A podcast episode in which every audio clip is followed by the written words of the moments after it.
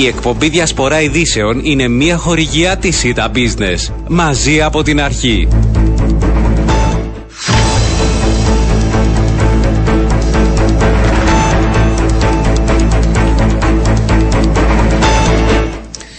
Κυρίες και κύριοι, καλό μεσημέρι σε όλους. Πέμπτη σήμερα 13 έχει ο μήνας. Η ώρα είναι 12 και 10 πρώτα λεπτά και ακούτε την διασπορά ειδήσεων στο μικρόφωνο και στην παραγωγή Οριάννα Παπαντονίου. Στη ρύθμιση του ήχου είναι μαζί μου στο στούντιο Γιάννης Τραβομίτη. Να δούμε και θέματα σήμερα που απασχολούν και την καθημερινότητα και την επικαιρότητα.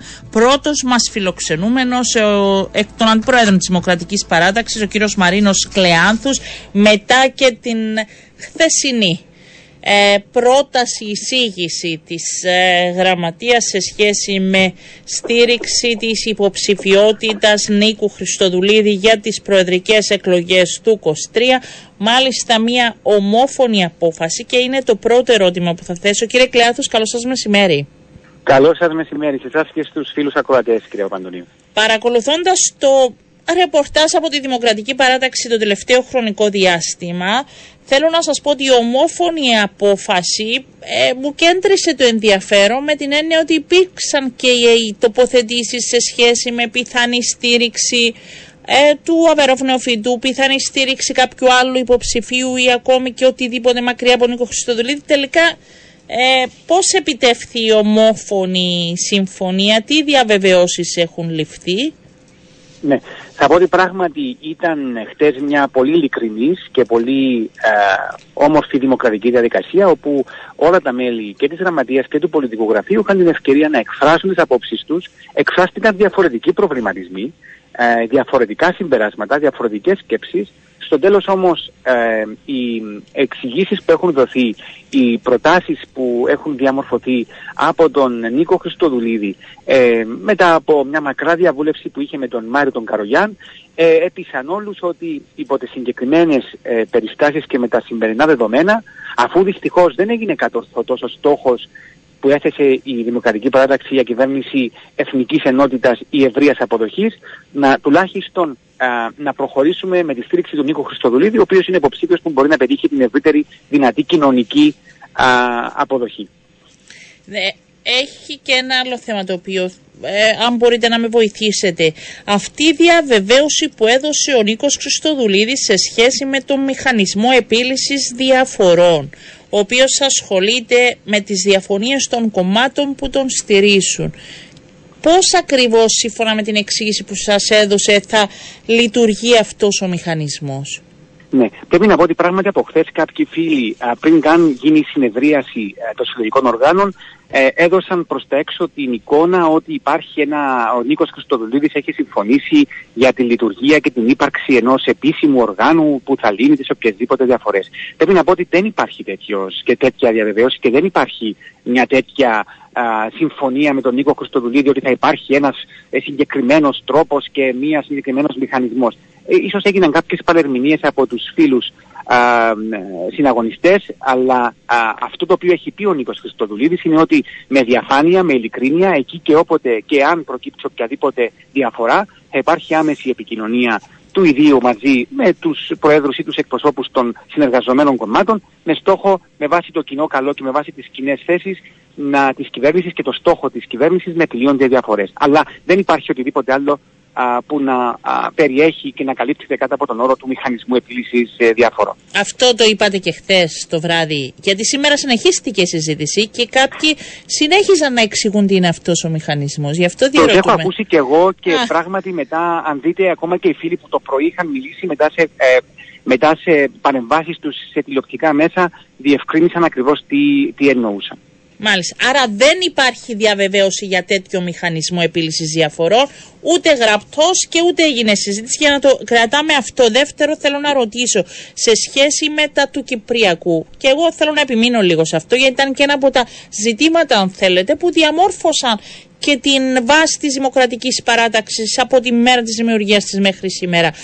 Ε, πώς βρέθηκε κοινή συνισταμένη και τι είναι αυτό η διαβεβαίωση που έδωσε ο υποψήφιος Νίκος Χριστοδουλίδης προς τον Μάριο Καρογιάν, γιατί οι περισσότεροι ήσασταν και εσείς στις περισσότερες βέβαια αλλά σε όλες ήταν ο κύριος Καρογιάν. Τι είναι αυτό που έδωσε ως διαβεβαίωση για την συνύπαρξη και πώς αποφασίζει κομμάτων που έχουν εκ διαμέτρου αντίθετες απόψεις σε κάποια ζητήματα του Κυπριακού; Ναι. Πρώτα απλά να διευκρινίσω ότι όταν ερωτήθηκε ο Νίκος Χριστοδουλίδης για το πώς θα σε περίπτωση διαφωνίας των συνεργαζομένων κομμάτων πώς θα λειτουργήσει, μας έδωσε διαβεβαίωση ότι με διαφάνεια, χωρίς ε, οποιαδήποτε, αν θέλετε, προτίμηση ή οποιαδήποτε άλλο κριτήριο με βάση το μέγεθος ή τέλος πάντων του κόμματος, ο ίδιος θα καλεί τα κόμματα θα συζητά μαζί τους και με βάση το στόχο της κυβέρνησης ο ίδιος θα παίρνει τις τελικές αποφάσεις. Άρα, άρα αυτή είναι η διαβεβαίωση που έχει δοθεί. Τώρα, σε σχέση με το Κυπριακό, να πούμε ότι έχουμε στείλει συγκεκριμένο γραπτό κείμενο με τις θέσεις της Δημοκρατικής Παράταξης στο Κυπριακό, που από, τη μέρα της, από την πρώτη μέρα της ίδρυσής μας είναι οι ίδιες. Δηλαδή, εμείς στηρίζουμε λύση της ζωνικής δικοινωνικής ομοσπονδίας με πολιτική ισότητα, αποδεχόμαστε με τα καλά και τα κακά του το πλαίσιο διτέρε ως βάση για διαπραγμάτευση και πάνω σε αυτό το κείμενο ο Νίκος Χριστοδουλίδης έχει απαντήσει ότι τα αποδέχεται. Άρα, αν τώρα κάποια άλλα κόμματα έχουν διαφορετικές προσεγγίσεις στο Κυπριακό και στηρίζουν τον Νίκο Χριστοδουλίδη, δεν είναι εκπροσωπός τους, αντιλαμβάνεστε και δεν μπορώ να απαντήσω γιατί και πώς. Αλλά αυτή είναι η διαβεβαίωση που έχω την εντύπωση ότι αυτό έχει πει δημόσια ο κύριος Χριστοδουλίδης και στα πρόσφατα... Για το πλαίσιο Κουντερές είπε, εγώ θα σας ρωτήσω όμως, σας ικανοποιεί και δεν ξέρω αν έγινε και χθες συζήτηση μεταξύ σας, σας ικανοποιεί αυτό γιατί όλα τα κόμματα ε, βρίσκονται σήμερα να είναι ικανοποιημένα από τις εξηγήσεις και απαντήσεις που δίνει ο Νίκος Χριστοδουλίδης σε σχέση με τη διαχείριση στο Κυπριακό. Δεν ναι. σας προβληματίζει αυτό; Κυρία Παπαντονίου, εγώ μπορώ να μιλώ μόνο για την ΔΥΠΑ συνεργασία. Ναι, ναι. Ε, ε, αντιλαμβάνεστε. Και γνωρίζω ότι για μας ήταν πολύ σημαντικό στο Κυπριακό να είναι ξεκάθαρη και συγκεκριμένη η προσέγγιση του υποψηφίου που θα στηρίξουμε. Γι' αυτό και επιμέναμε πάρα πολύ και ζητήσαμε κατ' επανάληψη κάποιες διευκρινήσεις σε μια σειρά ζητημάτων. Γραπτώς στείλαμε το πλαίσιο το οποίο από την πρώτη μέρα της ίδρυσής μας είναι αυτό το οποίο στηρίζουμε και γραπτώς μας απάντησε ότι το αποδέχεται. Μάλιστα. Υπάρχουν άλλες προτάσεις, όχι μόνο για το Κυπριακό, ή κάποιες εισηγήσεις που θα δούμε εντός του προγράμματος του Νίκου Χριστοδουλίδη να εντάσσονται; Ναι, βεβαίως. Ε, οι, οι συζητήσεις μας πέρα από το Κυπριακό αφορούσαν και θέματα οικονομίας, για το μεταναστευτικό, για την ιστορική διακυβέρνηση, για τον τραπεζικό τομέα, για τη μείωση του ενεργειακού κόστους, για τη στεγαστική πολιτική. Ε, ήταν, ήταν ένα κολλησιάριδο κείμενο το οποίο θα έχετε την ευκαιρία να το δείτε μετά την συνεδρία του Σαββάτου. Ε, είμαστε σε ένα μεγάλο βαθμό ικανοποιημένοι γιατί οι πιο πολλές μας προτάσεις έχουν ήδη α, υιοθετηθεί. Ε, ο υποψήφιος Νίκος Χριστοδουλής λέει ότι θα τις εντάξει στο προεκλογικό του πρόγραμμα. Η κάρτα του αγρότη είναι για μας μια πρόταση την οποία παλέψαμε εδώ και πάρα πολύ καιρό που θα δώσει ανάσα και βοήθεια στον αγροτικό κόσμο της Κύπρου, η στήριξη των μικρομεσαίων με πρακτικά α, και συγκεκριμένα μέτρα. Θα τις εντάξει, ε, υπάρχουν κάποιες που ενώ είπατε ένα, δύο, τρία, αυτές θα τις ζούμε. Δηλαδή υπάρχει συμφωνία σε σχέση με αριθμό ή σε σχέση με συγκεκριμένες προτάσεις ή μια γενική ε, βεβαίωση ότι ναι, θα ενταχθούν κάποιες προτάσεις. Όχι, όχι. Οι προτάσεις που έχουμε στείλει όλες ε, θα ενταχθούν στο πρόγραμμα του Νίκου Χριστοδουλίδη. Για παράδειγμα, για, ε, για τη στεγαστική Πόσες είναι, έχουμε αριθμό, πόσες προτάσεις σου στείλατε; Θα σας πω ότι είναι ένα κείμενο το οποίο είναι πέραν των 12-13 σελίδων και κάτω από κάθε ενότητα βεβαίως ε, έχουν συγκεκριμένα, συγκεκριμένες προτάσεις. Για παράδειγμα, στεγαστική πολιτική. Στηρίζουμε τη σύσταση ενός ενιαίου πολιτικού φορέα, ο οποίος ε, θα με απλοποιημένες διαδικασίες θα μπορεί να, να εξυπηρετεί όλα τα θέματα που έχουν σχέση με τη στεγαστική πολιτική και την πραγματική μετεξέλιξη του οργανισμού χρηματοδοτήσεως στέγης. Ε, έχουμε, κάθε τίτλος έχει, έχει συγκεκριμένες προτάσεις για την κοινωνική πολιτική, για παράδειγμα, ρύθμιση της σύνταξης χειρίας, ώστε να παρέχεται αναλογικά στις περιπτώσεις πέραν του ενός γάμου. Ε, αύξηση των εισοδηματικών κριτηρίων για τους χαρμένους συνταξιούχους. Δημιουργία κέντρων δραστηριότητας, θεραπείας και διαμονής για άτομα αμαία για άτομα με αυτισμό. Και, α, ε, τώρα σας λέω έτσι πολύ περιοριστικά. Υπάρχουν λοιπόν αυτές οι προτάσεις, τις οποίες ο Νίκος Χριστοδουλίδης εντάσσει στο πρόγραμμα του και αυτό ικανοποιεί τη Δημοκρατική Παράταξη. Έχει δοθεί και ή έγινε κάποια συζήτηση για το τι γίνεται την επόμενη μέρα της εκλογής, πιθανής εκλογής Νίκου Χριστοδουλίδη για διαμόρφωση κυβέρνησης, ο ρόλος της Δημοκρατικής Παράταξης ή πώς θα γίνει αυτή η διαμόρφωση, είναι αναλογικά με τα ποσοστά των κομμάτων, πώς έγινε συζήτηση; Αυτά τα θέματα δεν τα συζητήσαμε. Αυτό το οποίο γνωρίζουμε είναι ότι και ο ίδιος ο Νίκος Χριστοδουλίδης έχει, δεν έχει δώσει καμία α, συγκεκριμένη δέσμευση σε ό,τι αφορά τη σύνθεση του Υπουργικού Συμβουλίου σε κανένα κόμμα με το οποίο συνεργάζεται.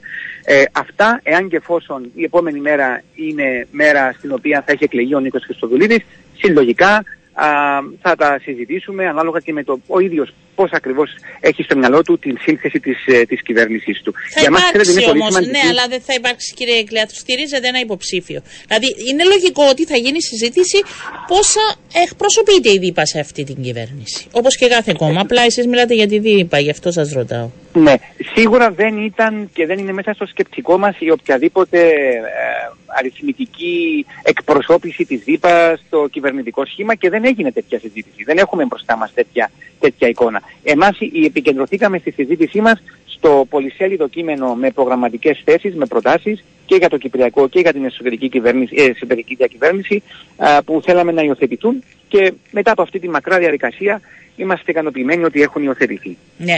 Θα σας ρωτήσω και την ερώτηση που ακούτε εδώ και πολύ καιρό. Ε, συνύπαρξη με το Δημοκρατικό Κόμμα προκάλεσε αντιδράσεις και συζήτηση χθες ή όχι; Ναι βέβαια. Θέλω να είμαι ειλικρινής ότι αρκετοί φίλοι έθεσαν αυτόν τον προβληματισμό. Ε, και είναι μια έγνοια, κάποιοι λένε πώς είναι δυνατόν; Ε, πολλοί από εμάς αποχωρήσαμε από ένα χώρο και τώρα στηρίζουμε τον ίδιο υποψήφιο. Θα πω όμως ότι εμείς από την πρώτη μέρα βάλαμε στόχο τη σύσταση, εθνικής, την σύσταση κυβέρνησης εθνικής ενότητας. Με άλλα λόγια θέλαμε να συγκυβερνήσουμε με το ΔΥΣΥ και το ΑΚΕΛ στην ίδια κυβέρνηση. Και ο Μάριος Καρογιάν συναντήθηκε με τον Νικόλα Παπαδόπουλο στο Δίκο περισσότερες από μία φορές, προκειμένου ακριβώς να μιλήσει για την ανάγκη για σύνθεση και ενότητα. Δεν έχουμε φοβικό σύνδρομο να, έχουμε, να συμμετέχουμε στην ίδια κυβέρνηση με το Δίκο. Η συνεργασία μας ήταν με τον Νίκο Χριστοδουλίδη στη βάση συγκεκριμένων αρχών, γραπτών μάλιστα δεσμεύσεων και, γραπτών, και γραπτής επικοινωνίας. Άρα δεν έχουμε κανένα πρόβλημα με το γεγονός ότι στηρίζουμε τον ίδιο υποψήφιο με το Δίκο. Άλλωστε, ήμασταν συνεπεί, κυρία Παπαντονίου, από την πρώτη μέρα της ίδρυσής μας στο, στο τι πιστεύουμε και στο πού διαφοροποιούμαστε από το Δίκο η απόφαση για στήριξη, υποστήριξη της υποψηφιότητας Νίκου Χριστοδουλίδη πιστεύετε ότι θα, ε, θα πάρει ένα μεγάλο ποσοστό συσπήρωσης από πλευράς ΔΥΠΑ ή θα έχετε απώλειες; Πώς βλέπετε τα δεδομένα; Θέλω να είμαι ειλικρινής. Ε, ζούμε πλέον τα τελευταία χρόνια μια νέα εικόνα του εκλογικού σώματος και οι πολίτες πλέον ελεύθερα, ανεξάρτητα και πολύ δημοκρατικά κρίνει ο κάθε ένας, ο κάθε πολίτης με βάση τα δικά του δεδομένα το ποιον υποψήφιο θα στηρίξει στις, ε, ανάλογα στις εκλογικές αναμετρήσεις περιγενοποιών του. Εδώ κόμματα με δικούς τους κομματικούς υποψηφίους και δυσκολεύονται να έχουν ψηλή συσπήρωση. Πού θέλω να καταλήξω; Εμείς χαιρόμαστε γιατί εμβολιάσαμε τον πρόγραμμα του Νίκο Χριστοδουλίδη με αρκετές και πολύ συγκεκριμένες προτάσεις μας. Από εκεί και πέρα θα προσπαθήσουμε να πετύχουμε όσο το δυνατόν ψηλότερη συσπήρωση. Δεν θα είναι πρόβλημα για μας όμως αν κάποιοι φίλοι έχουν διαφορετική προσέγγιση. Έχουμε καθήκον να τους πείσουμε για την ορθότητα των δικών μας, α, της δικής μας πρότασης. Από εκεί και πέρα όμως πέρασαν οι εποχές που σε ένα κόμμα όλοι ακολουθούσαν ε, μονόβουλοι και χωρίς ε, οποιασδήποτε διαφοροποίηση, μια οποιαδήποτε κομματική απόφαση. Σύγχρονη δημοκρατία έχουμε, κυρία Παπαντονή. Σας ευχαριστώ πάρα πολύ, κύριε Κλεάνθος. Να είστε καλά, καλή συνέχεια. Εγώ Ήταν κυρίε και κύριοι ο αντιπρόεδρος της Δημοκρατικής Παράταξης, ο κύριος Μαρίνος Κλεάνθους. Πάμε στον επόμενο προσκεκλημένο μας, ο εκπρόσωπος τύπου του Υπουργείου Εξωτερικών, ο κύριος Δημήτρης Δημητρίου. Μας ακούει. Καλό σας μεσημέρι. Καλό μεσημέρι, κύριε Παπαντονίου. Ευχαριστώ πολύ για τη φιλοξενία. Εμείς ευχαριστούμε για την ανταπόκριση μετά και την χθεσινή σας ανακοίνωση σε μία, αν θέλετε, ε, ανακοίνωση που καλωσορίζεται την ε, ανακοίνωση της συμφωνίας ε, σε σχέση με την ε, Ισραήλ και Λιβάνου με τη μεσολάβηση και των Ηνωμένων Πολιτειών. Υπήρξε η συμφωνία της θαλάσσιας διαφοράς που είχαν αυτά τα δύο κράτη. Αλλά τώρα μπαίνει προσθέτω ακόμη κάτι για να πάμε ένα βήμα παραπέρα την περαιτέρω πληροφόρηση και διευκρινήσεις που ζητάει η Λευκοσία για να μας εξηγήσετε τι ακριβώς σημαίνει αυτό και τι θέλουμε να μάθουμε περισσότερο. Να πάρουμε τα πράγματα με τη σειρά. Όντως, χθες είχαμε προχωρήσει στην έκδοση μιας ε, σχετικής ανακοίνωσης με την οποία καλωσορίσαμε ουσιαστικά την ανακοινωθήσα επίτευξη συμφωνίας μεταξύ του Ισραήλ και του Λιβάνου με τη μεσολάβηση ιδίω των ΗΠΑ για τη διευθέτηση αυτής της θαλάσσιας διαφορά. Μια διαφορά η οποία ήταν σε κρεμότητα για μεγάλο χρονικό διάστημα. Είναι μια σημαντική εξέλιξη. κ. Παπαντονίου, η οποία θεωρούμε και προσβλέπουμε ότι θα συμβάλλει στην περαιτέρω δημιουργία συνθηκών ασφάλειας και σταθερότητας στην περιοχή. Γνωρίζετε πολύ καλά ότι ως Κυπριακή Δημοκρατία, ως κράτος, έχουμε συνομολογήσει συμφωνίες για οριοθέτηση της ΑΟΣ μας με το Ισραήλ, με την Αίγυπτο και έχουμε βεβαίως υπογράψει συμφωνία με τον Λίβανο για την οριοθέτηση της ΑΟΣ, η οποία βεβαίως εκκρεμεί στο κοινοβούλιο του Λιβάνου και πλέον φαίνεται να δημιουργείται ένα συμπαγές νομικό πλαίσιο που δημιουργεί μια νομική βεβαιότητα που επιτρέπει να υπάρχει προοπτική συνεργασίας των χωρών της περιοχής για θέματα ενέργειας. Έρχομαι στο ερώτημά σας για να πω ότι α, το γεγονός ότι θα αρχίσουμε ένα διάλογο με το Ισραήλ και με το Λίβανο α, σχετικά με αυτή τη συμφωνία δεν είναι κατά ανάγκη αρνητικό. Είναι μια θετική εξέλιξη η οποία α, απορρέει από τις διατάξεις των συμφωνιών που έχουμε συνομολογήσει και προβλέπει ότι σε περίπτωση που υπήρχαν πρόσθετες συμφωνίες οι οποίες θα επηρέαζαν με κάποιον τρόπο τη συμφωνία που ήδη είχαμε συνομολογήσει, τώρα θα πρέπει να υπάρξουν κάποιο είδους διαβουλεύσεις έτσι ώστε να υπάρξει μια αναπροσαρμοστική συμφωνία α, μεταξύ των εμπλεκομένων χωρών. Γι' αυτό ακριβώς τον λόγο και παρά το ότι γνωρίζουμε τις συνταγμένες... Είχαμε δηλαδή γραμμές οριοθέτησης εμείς ξεχωριστά ε, που υπήρξαν οι συμφωνίες και τώρα φαίνεται μέσα από αυτή τη συμφωνία να υπάρχει έτσι πολύ απλά θα το πω για να αντιλαμβανόμαστε και όλοι εμείς που είμαστε εκτός κομμάτι αν θέλετε αυτής της οριοθέτησης, αυτής της ΑΟΣ της Κυπριακής Δημοκρατίας εντός αυτής της συμφωνίας. Κατάλαβα σωστά; Είναι έτσι ακριβώς. Είναι ένα πολύ μικρό κομμάτι που θα στη δική μας ΑΟΣ σε ένα σημείο ουσιαστικά να το πούμε πολύ απλά α, παρά το ότι δεν είναι δόκιμος όρος. Κερδίζουμε κάποια χιλιόμετρα και α, προσαρμόζονται κάποια άλλα χιλιόμετρα στην, α, στο σημείο που που εφάπτεται για το, τη συμφωνία με τον Λίβανο. Είναι μια αναπροσαρμογή. Είναι κάτι όμως, ναι, ε, είναι εύκολο να γίνει, δηλαδή είναι κάτι που επηρεάζει επί της ουσίας, είναι μια αναπροσαρμογή που μπορεί μέσα από το διάλογο απλά να προχωρήσει και να γίνει. Ε... Είναι μια αναπροσαρμογή η οποία θα γίνει μέσα από το διάλογο και τη διαβούλευση που θα έχουμε το αμέσως επόμενο διάστημα με το Ισραήλ και με τον Λίβανο. Δεν είναι κάτι αναμένουμε να μάλιστα. υπάρξουν προβλήματα. Να είμαστε σαφείς μέσα από το διάλογο θα ενημερωθούμε για την επιτυχία της Κονίου, την οποία επαναλαμβάνω καλωσορίζουμε. Είναι μια πολύ θετική που θα συμβάλλει στην περαιτέρω ενίσχυση του κλίματος ασφάλειας και σταθερότητα στην περιοχή. Και αυτό θα συμβάλλει έμπραχτα, όχι θεωρητικά, με την προοπτική για να υπάρξουν συγκεκριμένες συνεργασίες σε θέματα ενέργειας με τις χώρες της περιοχής και είναι τα θέματα ενέργειας αυτή την ώρα στην περιοχή της Ανατολικής Μεσογείου είναι έτσι, δίνει και κάποια ελπίδα θα μπορούσα να πω εγώ αλλά αυτή την ώρα ίσως και δημιουργεί και ελπίζω να μην δημιουργήσει και περαιτέρω εντάσεις. Είναι οι χειρισμοί από εδώ και πέρα έτσι ιδιαίτερα κρίσιμοι και για εσάς παρακολουθώντας. Θέλω να σας ρωτήσω τι γίνεται ε, βλέποντας και την έκθεση για την Τουρκία; Δεν το πάμε, αλλά είναι η έκθεση εντός και φαντάζομαι έχετε την πρώτη σας τοποθέτηση της έκθεσης της Κομισιόν για την Τουρκία. Έτσι ακριβώς. Η έκθεση της ε, Κομισιόν της Ευρωπαϊκής Επιτροπής για την Τουρκία ουσιαστικά δεν είναι μόνο για την Τουρκία, είναι για όλες τις χώρες που είναι υποψήφιες για ένταξη στην Ευρωπαϊκή Ένωση. Και δεν ξέρω αν έχει και κάτι είναι... περισσότερο, κύριε Δημητρίου, εσεί τα παρακολουθάτε. Δεν ξέρω αν κάθε φορά βλέπουμε ή διαβάζουμε ένα από τα ίδια, αλλά δεν αλλάζει κάτι.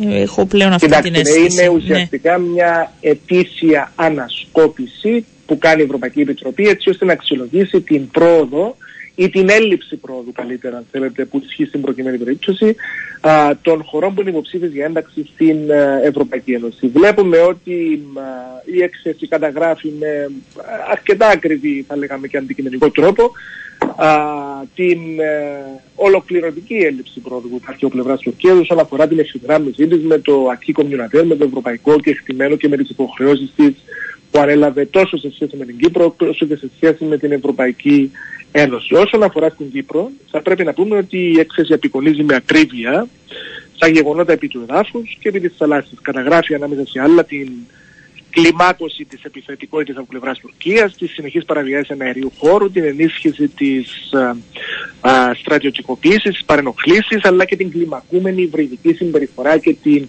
ρητορική παραφροσύνη αυθαίρεται εναντίον της Κύπρου και της Ελλάδας. Η Ευρωπαϊκή Ένωση μέσω της έκθεσης η Επιτροπή καλύτερα επαναλαμβάνει την προσήλωσή της και τη δέσμευσή της αλλά και το κάλεσμα θέλετε προς την Τουρκία για εξέβρεση λύσης της ζωνικής δικαιολογικής ομοσπονδίας στο Κυπριακό στη βάση των ψηφισμάτων των Ηνωμένων Εθνών και καταδικάζει επίσης το παράνομο άνοιγμα της κλειστή περιοχή των Βαροσίων, ενέργειες οι οποίες είναι αντίθετες mm. Με τα σχετικά ψηφίσματα του Οργανισμού Ηνωμένων Εθνών. Θα πρέπει να πούμε. Ε, δεν είναι, ε, ενώ δεν είναι κάτι καινούριο με την έννοια ότι συνήθως αυτά καταγράφονται ενώ στις εκθέσεις της Κομισιόν. Ε, είναι σημαντικό που καταγράφονται, που καταγράφονται και είναι σημαντικό που καταγράφονται ναι. και τα νέα δεδομένα. Ναι. Αντιλαμβάνεστε ότι η εκθέση πρόοδου δεν είναι ένα επιχειρησιακό έγγραφο, είναι ένα πολιτικό έγγραφο που ανασκοπεί, αξιολογεί α, και κρίνει την επιτευχθήσα πρόοδο ή αν θέλετε την έλλειψη πρόοδου ε, στις υποψήφιες για ένταξη χώρες. Επί αυτού του κειμένου θα α, εκδοθούν, θα συζητηθούν από το Συμβούλιο της Ευρωπαϊκής Ένωσης α, συμπεράσματα τα οποία θα αποτελούν και την τοποθέτηση των κρατών μελών επί, του, επί της έκθεσης πρόεδρου της Ευρωπαϊκής Επιτροπής. Δηλαδή θα είναι η τοποθέτηση του Συμβουλίου, που το Συμβούλιο είναι τα κράτη-μέλη. Μας βρίσκει ικανοποιημένους, αν θέλετε, εμά ως Κυπριακή Δημοκρατία, η εικόνα που δίνεται αυτή την ώρα, η καταγραφή. Είναι ένα έγγραφο το οποίο καταγράφει, θεωρούμε, αντικειμενικά και με καλή ακρίβεια, με σχετικά, καλή, ε, σχετικά ακριβή τρόπο, αν θέλετε, την κατάσταση που επικρατεί στο εσωτερικό της Τουρκίας, αλλά και τον τρόπο με τον οποίο προσεγγίζει τις γειτονικές χώρες και συγκεκριμένα την Κύπρο και την Ελλάδα. Να ρωτήσω αν υπάρχει οποιαδήποτε ε, τώρα ενημέρωση σε σχέση με δήλωση του λεγόμενου Υπουργού Μεταφορών του Ερχάν Αρικλή έχει μια δήλωση του στη Γενής Σαφάκ λέγοντας ότι εργάζονται πυρετοδός για να ανακοινώσουν στις 15 Νοεμβρίου όχι μόνο ε, έναρξη απευθείας πτήσεων με τη Ρωσία αλλά και με άλλη χώρα με τα κατεχόμενα. Ε, το παρακολουθείτε; Κοιτάξτε, γνωρίζουμε για το λόγο δημοσίευμα. Θα πρέπει να πούμε ότι ο τουρκοκυπριακός τύπος ή γενικότερο ο τουρκικός τύπος το τελευταίο διάστημα, και αναφέρομαι στους τελευταίους δύο μήνες τουλάχιστον, δεν φημίζεται για την εγκυρότητα και την ορθότητα των πληροφοριών και των δημοσιευμάτων του. Ε, Πολλές φορές είδαμε ότι ε, αρκετά από τα δημοσιεύματά του όχι μόνο δεν ήταν έγκαιρα, αλλά ήταν προϊόν παραπληροφόρησης και προπαγάνδας από πλευράς Τουρκίας. Συνεπώς χρειάζεται προσοχή στην αναπαραγωγή αυτών των ειδήσεων. Βεβαίως δεν λέω σε καμιά περίπτωση ότι κάτι τέτοιο είτε δεν ισχύει είτε δεν είναι α, στο πίσω μέρος του μυαλού της Τουρκίας και της τουρκοκυπριακής ηγεσίας. Πρόκειται για ενέργειες οι οποίες είναι παράνομες, αντίθετες με τα περικύπου σύμβανα του Συμβουλίου Ασφαλείας του Οργανισμού Ηνωμένων και σε περίπτωση που προχωρήσουν θα πρόκειται για μια αρκετά προβληματική εξέλιξη. Ε, κάνουμε προληπτικά διαβήματα, κύριε Παπαντονίου, θα πρέπει να ξεκαθαρίσουμε. Ναι, αυτό, θα σας ρωτούσα. Τα οποία διαβήματα δεν απορρέουν από τα δημοσιεύματα του τουρκοκυπριακού τύπου. Κάνουμε προληπτικά διαβήματα έτσι ώστε να αποσοβήσουμε ενέργειες που θα μπορούσαν να οδηγήσουν α, στην αναμάθμιση του ψευδοκράτους. Αντιλαμβάνεστε ότι η στασιμότητα στο Κυπριακό, αυτή η παρατεταμένη στασιμότητα και αυτό, η, αυτή η περίοδος που προσπαθεί να εκμεταλλευτεί η Τουρκία λόγω του ότι δεν υπάρχουν αυτή τη στιγμή διαπραγματεύσει, δεν υπάρχει πρόπτικη, δεν υπάρχει και κινητικότητα. Δεν θα υπάρξουν μέχρι τις εκλογές, αυτό νομίζω το Και δεν θα υπάρξουν ναι. μέχρι τις εκλογές τις δικές μας, αλλά και, και τι εκλογές της Τουρκία ναι. που θα γίνουν τον Ιούνιο του 2023. Προσπαθεί α, με συνέπεια η Τουρκία να εκμεταλλευτεί αυτό το διάστημα έτσι ώστε να επιβάλλει νέα τετελεσμένα. Ακριβώς αυτό είναι που προκαλεί ανησυχία και προβληματισμό και επιχειρούμε μέσω των διαβημάτων μας, μέσω των επαφών μας, να περάσουμε αυτό το μήνυμα ότι χρειάζεται προσοχή και χρειάζονται κινήσεις έτσι ώστε η Τουρκία επιτέλους να βαδίσει στο δρόμο του ορθολογισμού.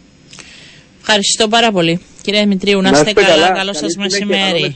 Ήταν ο εκπροσωπός τύπου του Υπουργείου Εξωτερικών, ο κύριος Δημήτρης Δημητρίου. Πάμε σε διαφημίσεις και επιστρέφουμε με τον επόμενο φιλοξενούμενο.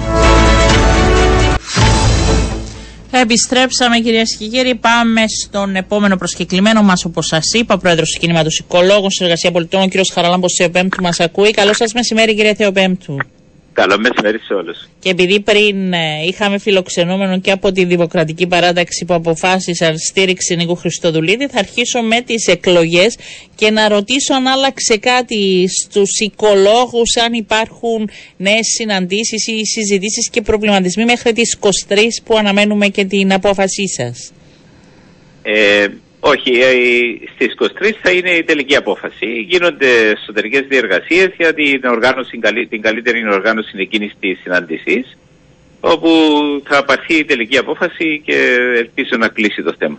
Ε, ναι, μείνατε και τελευταίοι, μείνατε και αργά. Απλά ρώτησα αν, υπήρξε ή δημιουργήθηκε η ανάγκη να δείτε εκ νέου οποιοδήποτε υποψήφιο. Όχι, δεν προέκυψε. Όχι, ε, έληξε αυτή η διαδικασία. Έχουμε κάνει την εσωτερική δημοσκόπηση, ετοιμάσαμε τα κείμενα για αν χρειαζόταν να κάνουμε ε, με καθοδήγηση της Κεντρικής Επιτροπής οποιασδήποτε επιπλέον επαφές με συγκεκριμένους υποψηφίους. ε, κάναμε εκτεταμένη συζήτηση στην Κεντρική Επιτροπή ε, και τώρα είμαστε στο τέλος, θα πάμε στην ε, ε, εκλογική μας συνδιάσκεψη που θα γίνει στις 23 του μήνα. Ε, εκαθυστερήσαμε γιατί εκαθυστέρησαν πάρα πολλοί οι συναντήσεις με τους υποψηφίους. Οπότε ε, μετακυλήθηκε ε, τόσο αργά μες τον Οκτώβριο. Και κύριε Θεοπέμπτου, επειδή το ρεπορτάζ λέει ότι ε, με βάση και του καταστατικού και της διαδικασίας θα πρέπει ένας υποψήφιος να, πάρει το, να λάβει το 60% των ψήφων από πλευράς ε, των παρευρισκομένων ε, και αυτό φαίνεται να είναι δύσκολο. Ε, σας προβληματίζει καθόλου ότι πιθανόν οι οικολόγοι να πάνε με ψηφοκαταβούληση; Ε, με, εμένα με προβληματίζει και πρέπει να πω ότι προβληματίζει και όλα τα μέλη της Πολιτικής Επιτροπής αλλά από την άλλη καταλαβαίνετε ότι είμαστε ένα κίνημα με απαιτήσεις. Ε, θέλουμε οπωσδήποτε να έχουμε αλλαγή στην, ε, στη διακυβέρνηση θέλουμε να είναι πιο σωστή όσον αφορά τα κοινωνικά θέματα να έχει περισσότερη έννοια για τους ανθρώπους του πολιτισμού και πάνω απ' όλα να λάβει υπόψη τα οικονομικά προβλήματα και τα περιβαλλοντικά προβλήματα τα οποία είναι νούμερο έναν αυτή τη στιγμή στην Ευρωπαϊκή Ένωση και ας δεν προγραμματιστούμε θα πάσουμε χειρότερα από ό,τι παθαίνουμε τώρα με την αδιαφορία όσον αφορά τους ρήπους της ΑΕΚ που φτάσαμε να πληρώνουμε θα μεταξύ του έναν τρίτο, ναι, έναν τρίτο και έναν τέταρτο πληρώνουμε τον λογαριασμό μας για να έχει το δικαίωμα η ΑΕΚ να εκπέμπει ρήπους. Και είναι κακός προγραμματισμός αυτόν και αδιαφορία. Ναι. Θα σας ρωτήσω σε λίγο. Άρα, ε, ε, και ξέρετε τι άλλο μου είπαν ε, στελέχοι σας, ότι ε, πιθανόν το να πάμε κατά βούληση ίσως δυσκολέψει στην πορεία και το έργο εντός Βουλής. Ότι δεν θα είναι τόσο, τόσο εύκολο συμμαχίες και να περνάμε προτάσεις. Ε, τους προβληματίζουν όλα αυτά. Είναι ένα από τα θέματα τα οποία θα θέσουμε ενώπιον όσο θα πάρουν την απόφαση σίγουρα. Ε, αλλά να θυμίσω ότι πάρα πολλές από τις συνεργασίες τις κάνουμε και κάνουμε τις και τώρα που δεν έχουμε, δεν έχουμε συμφωνημένες υποστηρίξεις σε κοινών υποψήφιο. Ναι. Ε, και γίνεται συχνά με, με πολλούς βουλευτές. Είναι συνήθως σε προσωπικό επίπεδο που το κάνεις. Αλλά ναι, ε, άλλο πράγμα είναι να έχεις υποστηρίξει τον πρόεδρο και άλλο πράγμα είναι να ε, να συνεργάζεσαι με συγκεκριμένο κόμμα ή συγκεκριμένους βουλευτές. Άρα θα τα πείτε όλα στις 23 και από εκεί και πέρα θα αποφασίσουν. Ε, ναι. Μάλιστα. Ε, ναι, ναι. Και να κλείσει και το θέμα, μείνατε οι τελευταίοι, να το ανακοινώσουμε να κλείνει για αυτή η πορεία. Θα σας πάω τώρα, αφού μου είπατε για τους ρήπους, θέλω γιατί κάναμε και χθες έτσι μια μεγάλη συζήτηση και μάλιστα και από πλευράς καταναλωτών. Ο κύριος Αριστοδήμου είπε θα μπορούσε να διαχωρίζεται και από τους λογαριασμούς ώστε να μην επιβαρύνονται τόσο πολύ και να μπαίνουν οι ρήποι ως μια άλλη φορολογία. Θα μπορούσε να γίνει και αυτό; Ε, για να γίνει αυτό θα πρέπει να δεχτεί η κυβέρνηση. Ναι, ε, ναι για την κυβέρνηση έλεγε. ναι. ναι. ε, επειδή αυτόν ε, έχει και συμφωνώ ότι ήταν, είναι πολύ καλή ιδέα ε, καταλαβαίνετε ότι διαφοροποιεί τα έσοδα της κυβέρνησης. Ε, διότι αυτή τη στιγμή η κυβέρνηση μπορεί να προσποιείται ότι ενδιαφέρεται, αλλά επαναλαμβάνω δεν έκαναν τίποτε 10 χρόνια. Και δεύτερον, ε, με αυτές τις μεγάλες αυξήσεις που έχουν στον ηλεκτρισμό, αυξάνονται και τα εισόδη- έσοδα τους από το ΦΠΑ που παίρνουν.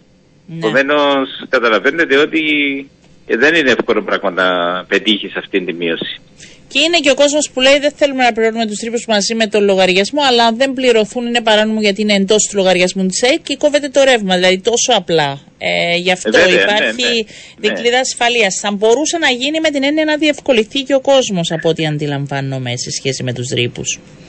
Ε, εντάξει, επαναλαμβάνω το αποτέλεσμα, ε, ε, το, το ότι πληρώνουμε αυτή τη στιγμή τόσο Πάλι πολύ ο πολίτης ψηλή θα τιμή, το πο- πληρώσει. Ε, με ναι, λα- ναι, από είναι- λάθος κινήσεις. Ναι. Είναι λάθος κινήσεις, αλλά μπορεί κάποιος να αν φορήσει στο καπέλο του όλα είναι ύποπτα. Εγώ μπορώ να σας πω ότι όλα αυτά ήταν στημένα για να έχουμε ψηλή τιμή ηλεκτρισμού, ούτως ώστε όσοι στείλουν φωτοβολταϊκά πάρκα ή ετοιμάζουν να χτίσουν δικούς τους ε, σταθμούς παραγωγής ηλεκτρισμού να έχουν να ανταγωνιστούν μια πολύ ψηλή τιμή ηλεκτρισμού, άρα θα έχουν και αυξημένα κέρδη. Μου ανοίγεται μεγάλο κεφάλαιο αυτό. Ε, Ε, ξέρω τι το- λέω. ε, αντιληπτό το αφήνω μέχρι το γιατί δεν έχω τις γνώσεις ε, ε, και σέβομαι την άποψη αυτή. Θέλω ε, όμως είναι κάποια λύση ή λύση αν θέλετε τώρα τα φωτοβολταϊκά για όσους βέβαια μπορούν να τα τοποθετήσουν. Γιατί ε, επίσης υπάρχει αντίδραση του κόσμου όποτε μιλάμε για το θέμα ότι είναι πολύ μικρή η ενίσχυση κρατική που δίνεται αυτή την ώρα. Ναι, δυστυχώς δεν έχουμε ένα σχέδιο το οποίο να βοηθά τον κόσμο να βάλει τα φωτοβολταϊκά. Δεν τα προωθούσαν. Έχασαμε και το στόχο, εικονικά έχασαμε το στόχο του 2020. Είμαστε στο ελάχιστο όσον αφορά τούτο το κομμάτι. Αλλά ε, το μεγάλο πλεονέκτημα των φωτοβολταϊκών είναι ότι όταν πληρώνεις ένα λογαριασμό 250 και 300 ευρώ την τιμηνία και βάλεις τα φωτοβολταϊκά σου, αυτόματα μειώνεται ο λογαριασμός σου στα 20 ευρώ. Ε, το ερώτημα είναι η δυσκολία του πού θα βρω τα λεφτά Τα για να βάλω το 7, 8 φωτοβολταϊκό. χιλιάδες, 6, 7, 8 Ναι. να τα βρω αυτή την ώρα έτοιμα για να μπορώ να προχωρήσω. Ναι, εντάξει, και ακόμα λιγότερα. Ναι. Επίσης, ε, ένα άλλο θέμα το οποίο ενδιαφέρει πάρα πολύ τον κόσμο είναι ότι αυτή τη στιγμή υπάρχει τεχνολογία και είναι μεγάλες οι πωλήσει και με πολύ μεγάλο ενδιαφέρον στο εξωτερικό. Ναι, Όπου φεύγει στην. Ε, όσοι έχουν κεντρική θέρμανση, ναι. φεύγουν το boiler που λειτουργεί με πετρέλαιο και βάζεις heat pump, το οποίο heat pump λειτουργεί με ηλεκτρισμό. Άρα, άμα κάνεις, αν έχεις το χώρο πάνω στην οροφή, Ναι. μπορείς να υπολογίσεις το μέγεθος του φωτοβολταϊκού, ούτως ώστε να ζεσταίνεις και το σπίτι σου το χειμώνα, να έχεις και τα κλιματιστικά σου το καλοκαίρι και να πληρώνεις 20 ευρώ ε, μόνον ε, τη διμηνία. Άρα Αλλά πρέ- ήρθε η κυβέρνηση και προσπάθησε να το εμποδίσει τούτο με διάφορα κόρπα. Εντάξει, αντιδράσαμε πολύ έντονα και το αφαίρεσαν τον περιορισμό.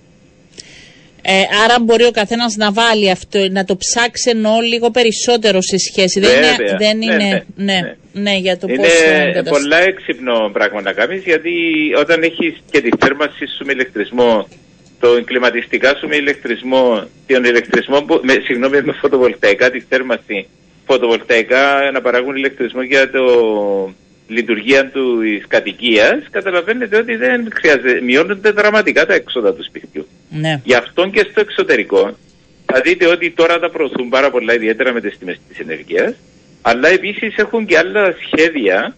Για παράδειγμα, στην Αγγλία υπήρχε ένα σχέδιο που μπορούσες να, βάλεις την, να κάνεις την εγκατάσταση ή ακόμα να βελτιώσεις το σπίτι σου ενεργειακά και πλήρωνε η κυβέρνηση και ε, εισπράττε πίσω αντί με δάνειο της τράπεζας ε, ε, συνέχιζε να εισπράττει αν πλήρωνες εσύ 200 ευρώ ηλεκτρισμό σου τον εχρέωναν αλλά βασικά εξοφλούσες το, το, το κόστος το φωτοβολταϊκό. Και μετά από λίγο καιρό γινόταν δικό σου το φωτοβολταϊκό και μειώνεται δραματικά ο λογαριασμός. Ήταν η δόση σου ώστε να το αποκτήσεις. Ναι, Υπάρχουν γιατί πράγματα. μπορεί την, την τράπεζα μπορεί να μην την πληρώνεις, αλλά το λογαριασμό του ηλεκτρισμού πληρώνεις γιατί ύστερα να Ναι. σκόψουν το ρεύμα. Είναι τελικά αυτός Ναι. ο λογαριασμός. Μπαίνουν όλα. Μπαίνουν. Ε, κύριε Θεοπέμπτο, είναι τεράστιο θέμα και υπάρχει ανταπόκριση. Εγώ θεωρώ ότι ο κόσμος το ψάχνει όσο μπορεί γιατί αφορά την τσέπη του Και όσοι Βέβαια, ναι. μπορούν το χειρίζονται αυτή την ώρα για να είμαστε έτσι ειλικρινείς. Είναι από τον κόσμο που, ο- που βοηθά αν θέλετε για να μειωθούν και οι ανάγκες ε, του κράτους μας. Υπάρχει Βέβαια, ενδιαφέρον. είναι το πρώτο πράγμα που έπρεπε να κάνει η κυβέρνηση ήταν αυτό και όχι να προωθεί τα φωτοβολταϊκά πάρκα και να δίνει άδειες δεξιά και αριστερά σε γνωστούς και φίλους, οι οποίοι μετά τις μεταπουλούν. Ε, φτάσαμε στο σημείο να πληρώνουμε ένα ακριβό ηλεκτρισμό και μετά βάλεις ένα φωτοβολταϊκό πάρκο που σου στοιχίζει 5 σεντ να παράξεις την κιλοβατόρα και πληρώνεσαι 18 και 15 σεντ. Και βγάζουν 300 πόσα εκατο, ε, της εκατόν κέρδος. Ε, και να- Ενώ έπρεπε να βοηθούμε τον κόσμο. Ναι, ναι, για να μπορεί να χειρίζεται. Ε, ναι. να σας ρωτήσω, ε, είναι το αυτό το θέμα ανοιχτό; Ανοίξε και το άλλο θέμα, θα σας πω και κάπου αλλού γιατί θέλω και την, την τοποθέτησή σας εκεί.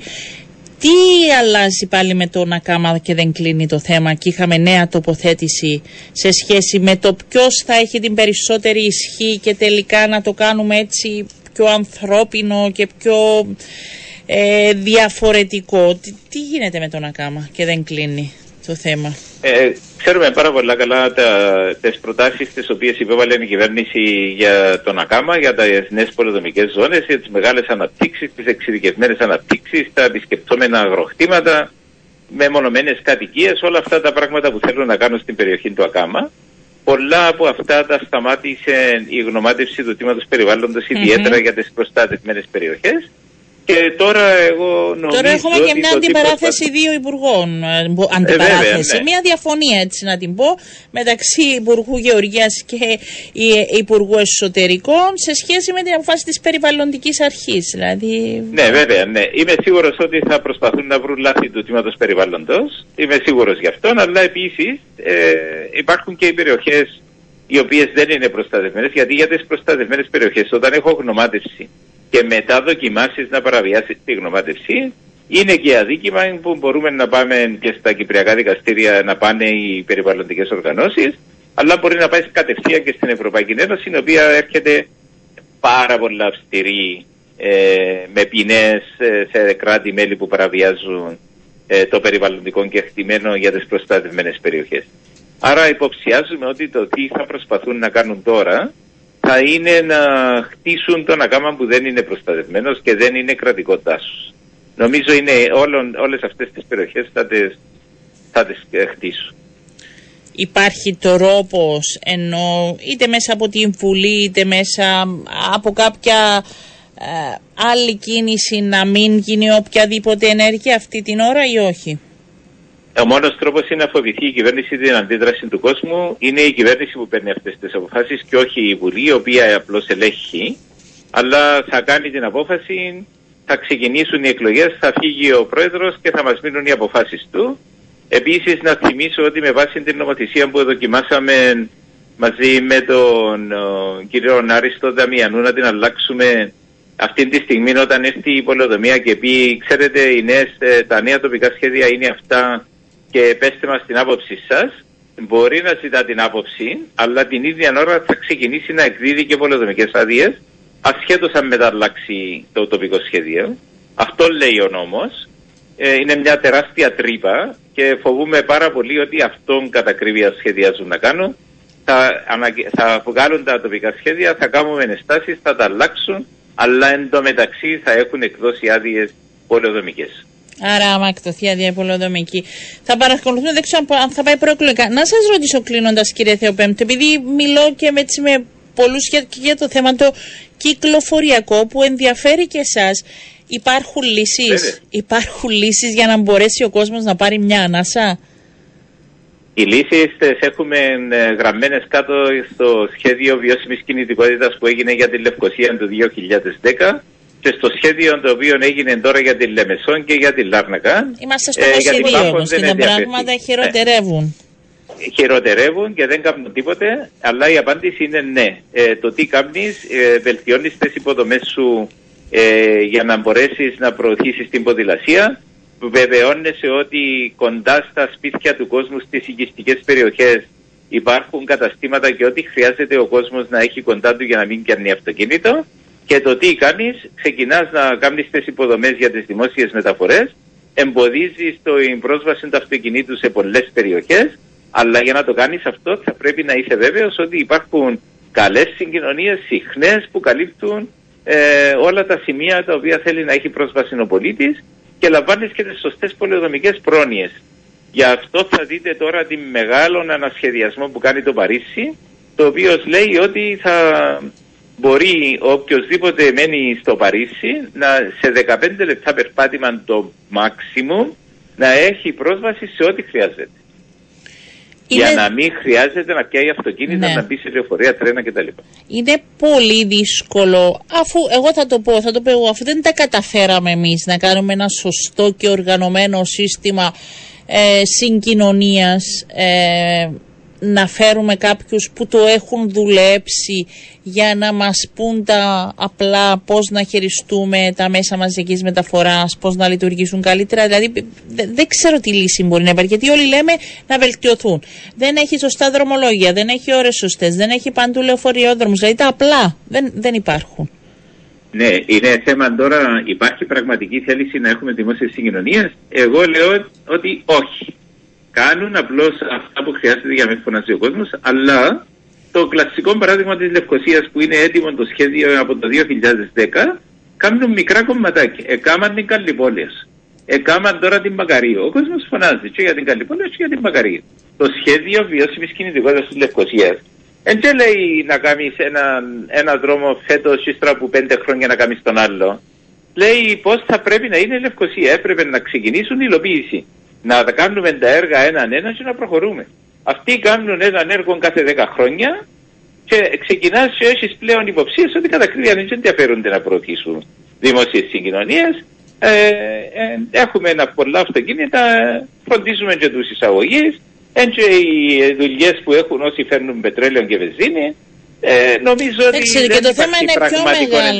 Ναι, είναι και πιο μεγάλο. Είναι και στην είσοδο της Λευκοσίας, στην είσοδο της Λεμεσού. Δηλαδή είναι και ε, πλέον έχει γίνει βραχνάς για τους ανθρώπους. Εμένα μου λέγε χθες άνθρωπος εδώ μου στείλε μήνυμα που συζητούσαμε για τη Λευκοσία ε, που αλλάζει έτσι διαφοροποιείται ότι ξεκινά μια ώρα νωρίτερα από ό,τι πέρσι, μήπως και προλάβει να μην μπει στην κίνηση στην είσοδο της Λευκοσίας. Ε, βέβαια, ναι. Δηλαδή διαφοροποιεί και τη ζωή μας και αυτό δεν είναι όμορφο και καλό άμα είναι αγχωτικό και θέλεις περισσότερο χρόνο.